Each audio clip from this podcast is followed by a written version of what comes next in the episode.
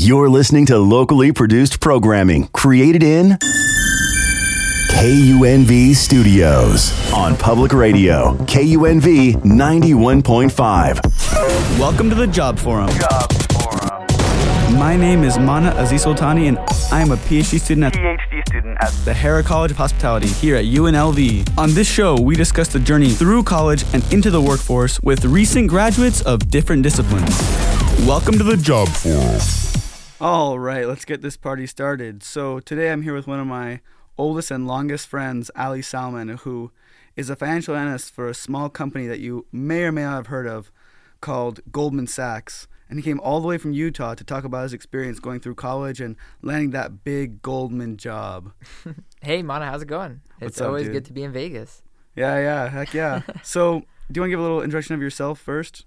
Sure thing, yeah. So like you mentioned, we have known each other for a long time. I work currently at Goldman Sachs. I'm coming up on 1 year, so I haven't been there too long. I graduated in 2022 with a degree in finance with an emphasis in pre-med. Because I wanted to be a doctor before. Yeah. So for those that don't know, if you have a Persian dad, you either have two choice or a few choices, right? What are they like? First, doctor, lawyer, yeah. Engineer. That's right. And so me, I didn't do any of those things. So I did math because it was acceptable. In my household. That is acceptable. Yeah, it's acceptable, but just barely. Barely. So as long as it's STEM. Yeah, exactly. So do you want to tell me a little bit about sort of you're going through college as a double major and sort of how you ended up choosing finance? Yeah. So, I mean, going through it was difficult because of just the hours. Well, you were an IB student, right? So you could have graduated, in 2 years if you didn't want a double major. Yeah. So let me go back to high school. I did IB and AP. AP is pretty common around the country, but IB is the International Baccalaureate Program, which is obviously an international diploma you can receive. It's a 2-year program, and you do college level classes, which in some cases are more difficult than AP classes, and you get a different diploma. So getting this diploma allowed me to get a lot of credits at my university. I went to the University of Utah, and on top of it with AP credits, I was going into school as a junior. So if I wanted to just do business, I probably could have graduated in 2 years. But you're a big screw up and want to become a doctor. Exactly. And medical schools want to see that you take the classes in college, even if you took them in high school at a college level. So I had to retake some of the classes just to fulfill that requirement.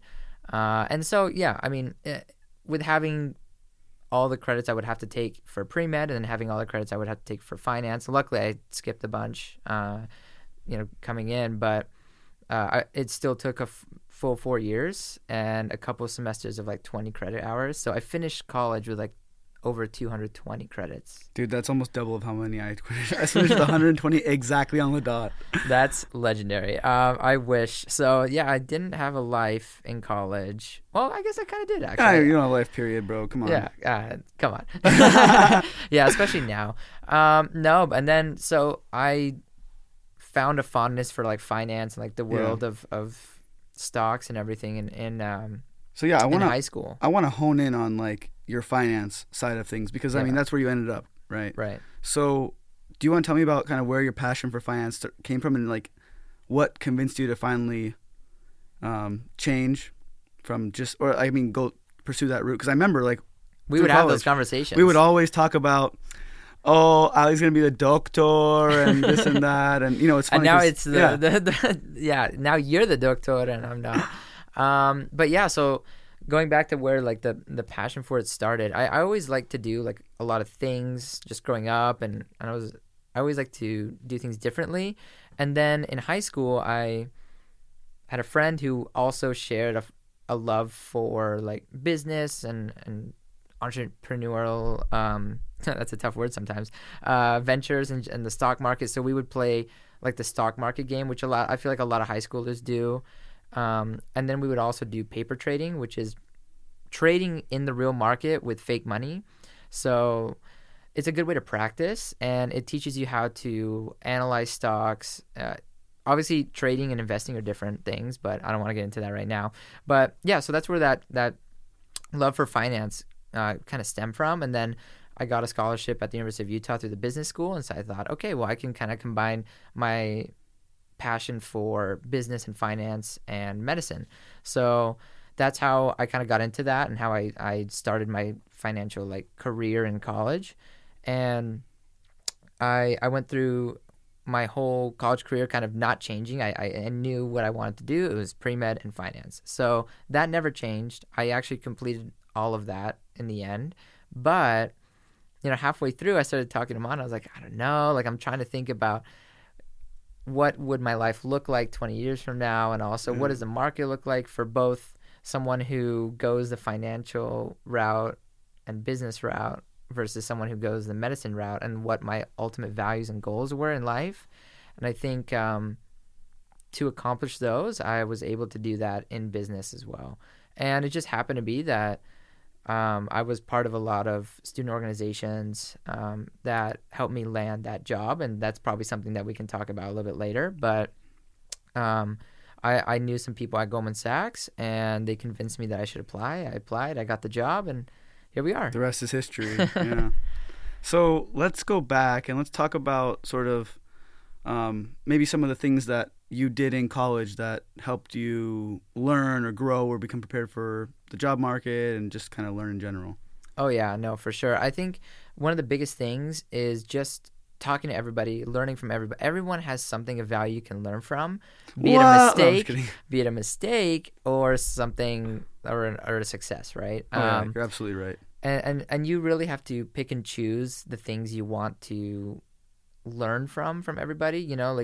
Like I mentioned, it can be a negative or a positive thing. Right. And then always go to any speaking engagements, join tons of clubs, even if you can't go to every meeting, because they might have a speaker come in from the community or from a company that you admire, and really learning those lessons early on, being involved.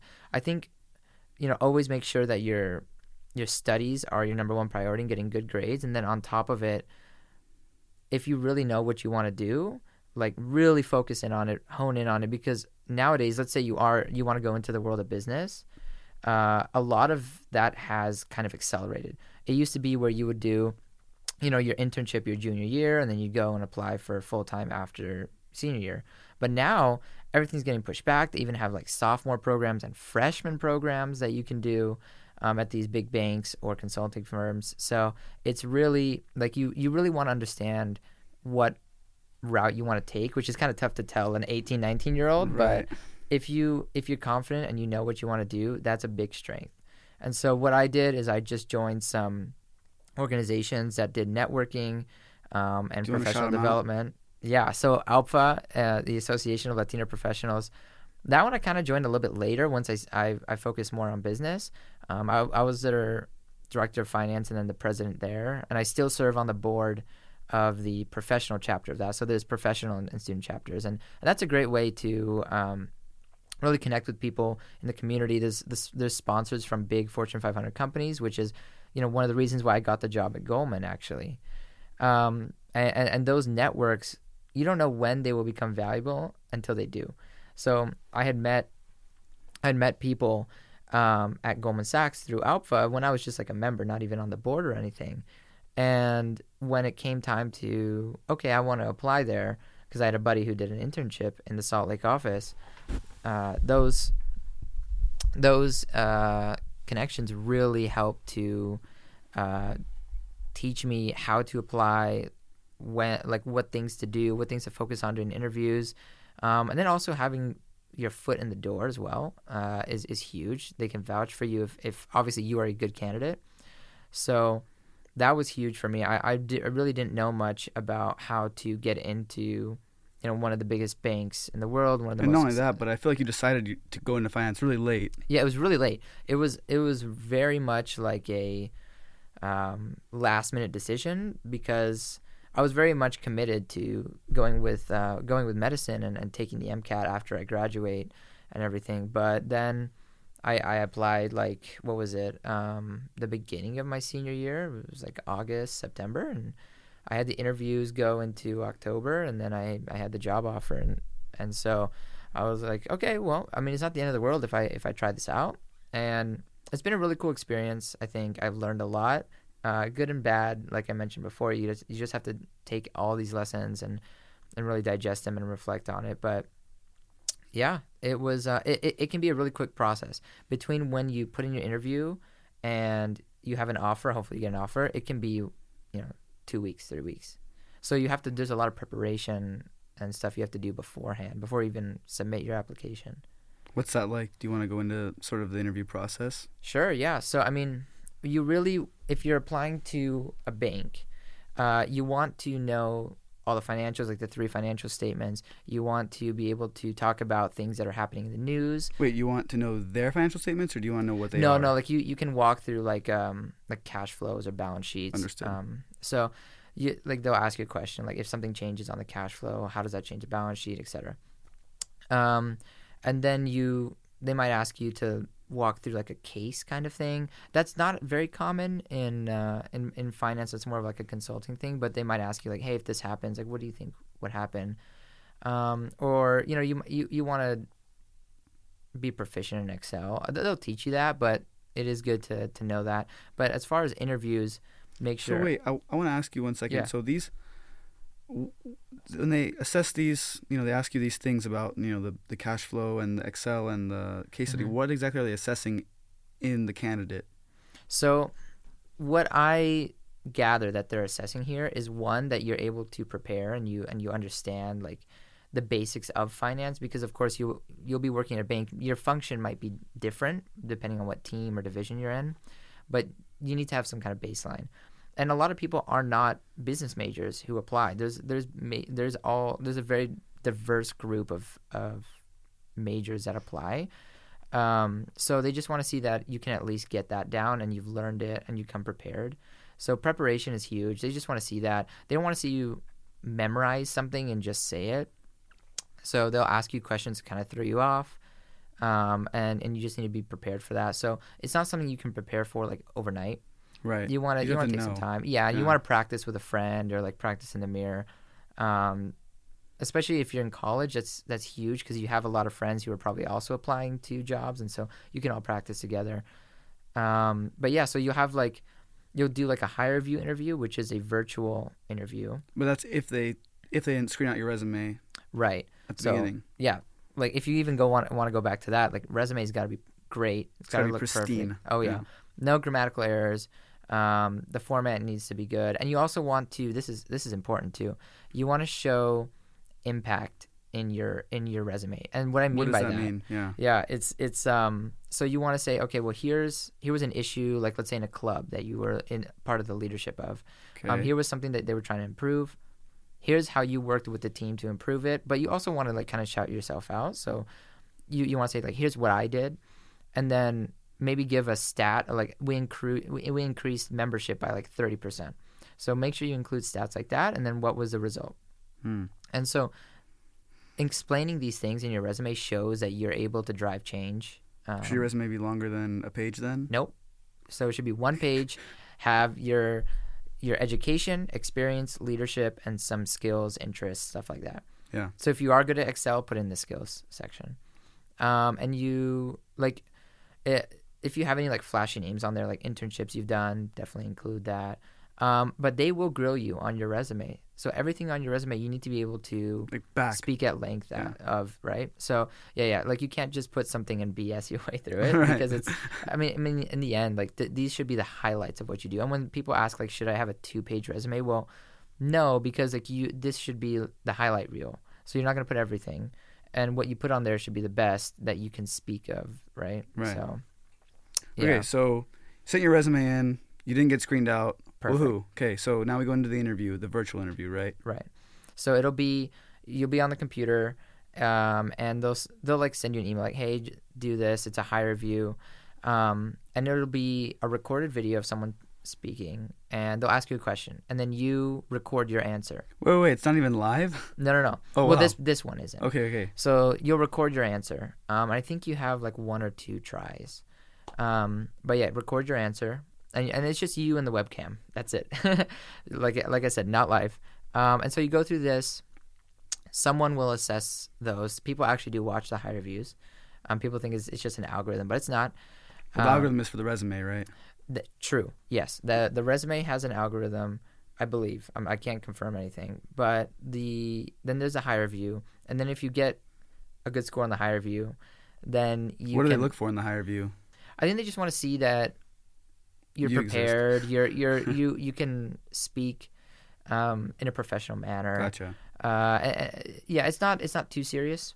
The questions are mostly behavioral, right? So nothing too technical. Then if you do well, you'll go on to the Super Day. So Super Day is like multiple interviews with real people back to back. Oh geez, how many interviews are they? So I think I did 3 interviews, and this is for each division that you would apply to. So if you apply to multiple divisions, you're doing like, you know, 3 times X. Well, you might not get Super Days with all of them. Oh, so right, it's like separate application processes for each. Let's say I wanted to apply for investment banking, and I wanted to apply for your division. Okay. Would they know that I sent my resume in twice or no? Well, so the way it works is you send your resume in once, and then you like check boxes of which divisions you want to apply to. Oh, okay. And you can choose 3 at Goldman. I don't know how it works at other banks now, but yeah, you choose 3. And then there's like different locations and such. So cool. Like you could apply to like investment banking, asset management, and risk, you know. So those could be like 3 of your choices. So yeah, you let's say we'll just take one. Like you got the Super Day for one, and you do these half an hour interviews back to back, 3 of them, and there's usually 2 people, and this is where they'll really like assess you. Right. So. Because in the end of the day, like you are going to be working with these people for 11 hours, 10 hours a day, sitting next to them at the desk. So they want to understand like you're someone that they would actually like want to hang out with, right? I think that's a super important thing. So are then the people that are interviewing you, are they like younger, or are they like these higher up people? They're usually associates and vice presidents. Okay. So those are people who have been there for like 3-7 years at Understood. Least. Okay. So they have credibility, of course, to be interviewing people and such. So yeah, they're more on the technical and behavioral side, so it's a mix of both. That's where you will get asked the questions about the balance sheet and like financials, and then they usually like to ask a question of like, hey, what's an interesting story in the business world that you could talk about?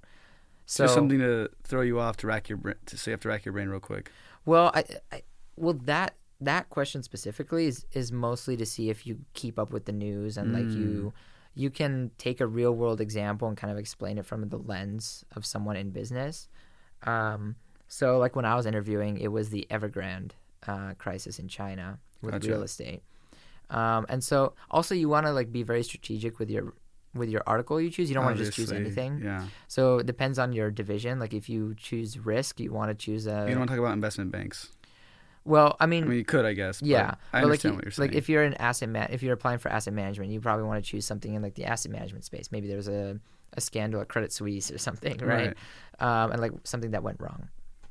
So yeah, those are kind of the tips I can give for the interview process, and really just be chill. You know, in the end, like you have to go through all these interviews, and they're gonna grill you, but just be chill. The chill part comes from practice. Yeah, of course. Which everyone will tell you, but it's true. But they just want to see in the end, like they are just like normal people. Right.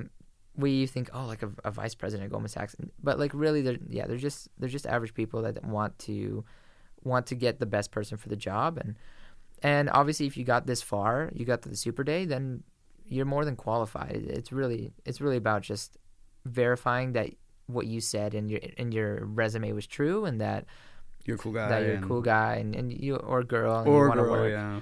You want to work there. And, they will also ask, why do you want to work at Goldman Sachs? And you have to have a good answer, not something generic, right? Don't say, it's for the prestige or something, which that might be a part of it, but like you can't say that. And also like you that shouldn't be a reason. Right, like you can't say, why do you want to go to Harvard in your application, and say, because it's Harvard. Like, yeah, no, you should have a good reason and look into that. So yeah. So you got the job, right? You're an analyst. What's your day-to-day like? Yeah. As an analyst? I know that your girlfriend is also an analyst at Goldman Sachs, so you can even talk about what she does too. Yeah. Just to give a better, So, yeah, I'm in the Salt Lake City office, which for some time was the largest office outside of like their New York, New Jersey area. I think Dallas is growing more now, but Yeah, so my day-to-day is I go in around 7, 7:30. We try to match it up with New York hours because half my team is in New York. And then, you know, we go in. It's a lot of – it's really cool, actually. So the offices are very open. Everyone's working side by side. It feels kind of like college in a way because there's a lot of young people. Everyone's driven, which is very, very cool. Everyone has an interesting story. It's a very diverse office. Like, people have come from all over the country or all over the world in often cases. They do work with international students, which is great. So they'll hire just the best person for the job. So it's cool to have that environment. Everyone's working hard. But what exactly do you do, like, technically speaking? Technically speaking, so for me, I look at the strategies in the asset management and private wealth management. I guess the environment. So what does that translate to then in, like, practice? Do you click around in Excel? Yeah, so it's a lot of Excel, a lot of emailing with portfolio managers. Gotcha. Around the world, actually. We have teams in Tokyo and London and Germany that we work with. But yeah, so we're looking at the different strategies in fixed income and equities, at least for me personally, in emerging markets and high yield. So, you know, it's cool because you get to see, like, how money moves, how it works, what the largest companies and the richest people around the world are doing with their money, but also the day-to-day of really working in Excel and kind of becoming more proficient in that space. In my job specifically, I'm not doing, like, a lot of modeling, which people would often think that you would do in finance, but, like, for my girlfriend, she does work more with modeling. And another thing about our jobs is, like, it's very much go. So yeah.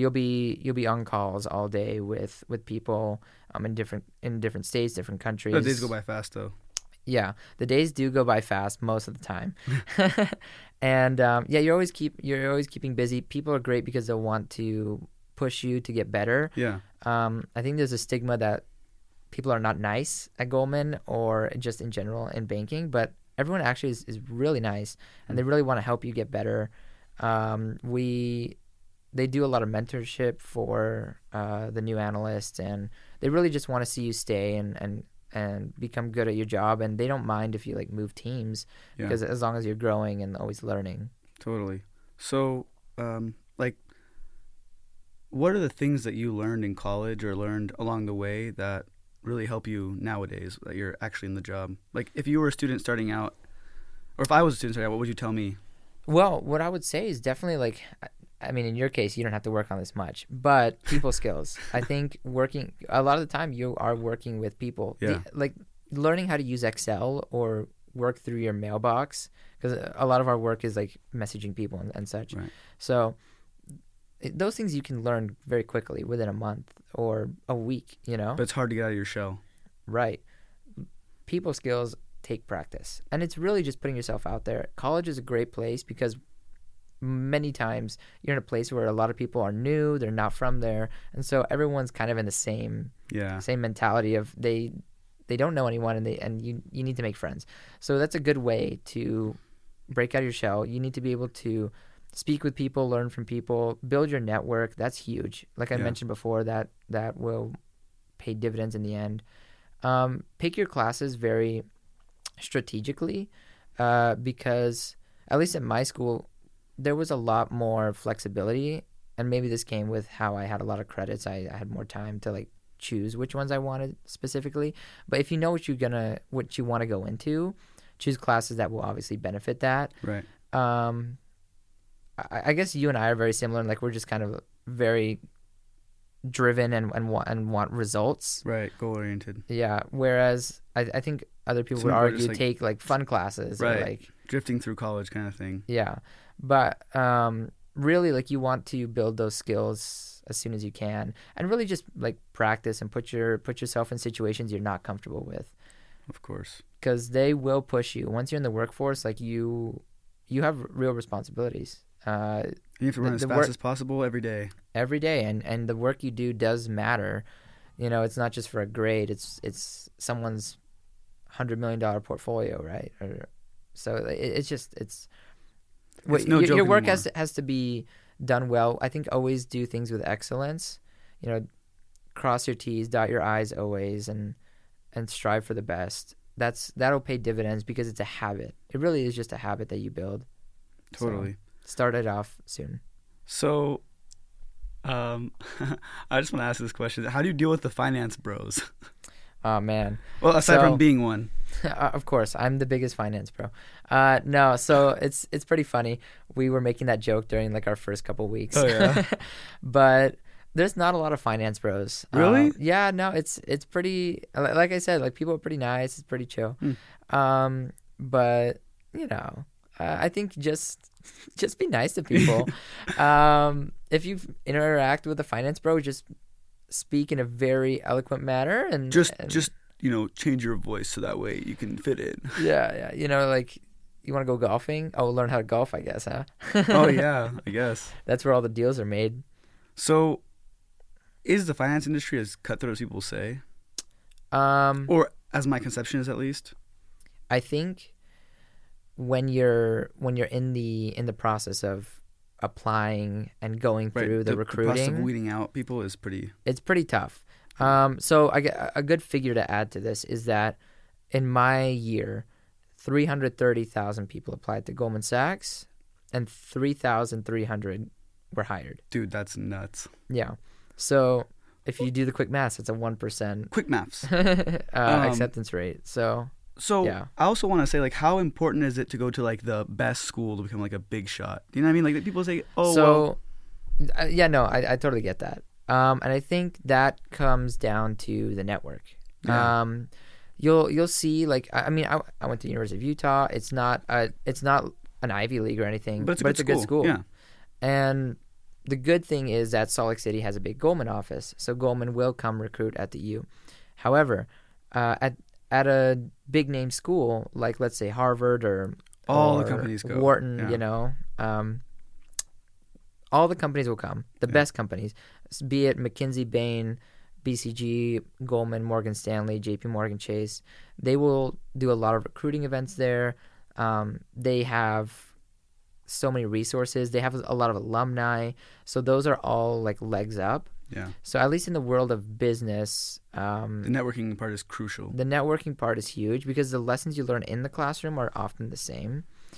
It really the difference is that network, and you can leverage that network pretty well at those bigger schools. So it does help. It's not impossible, and I think it's changing a lot. I agree. Even in the last 10 years, it's changed a lot.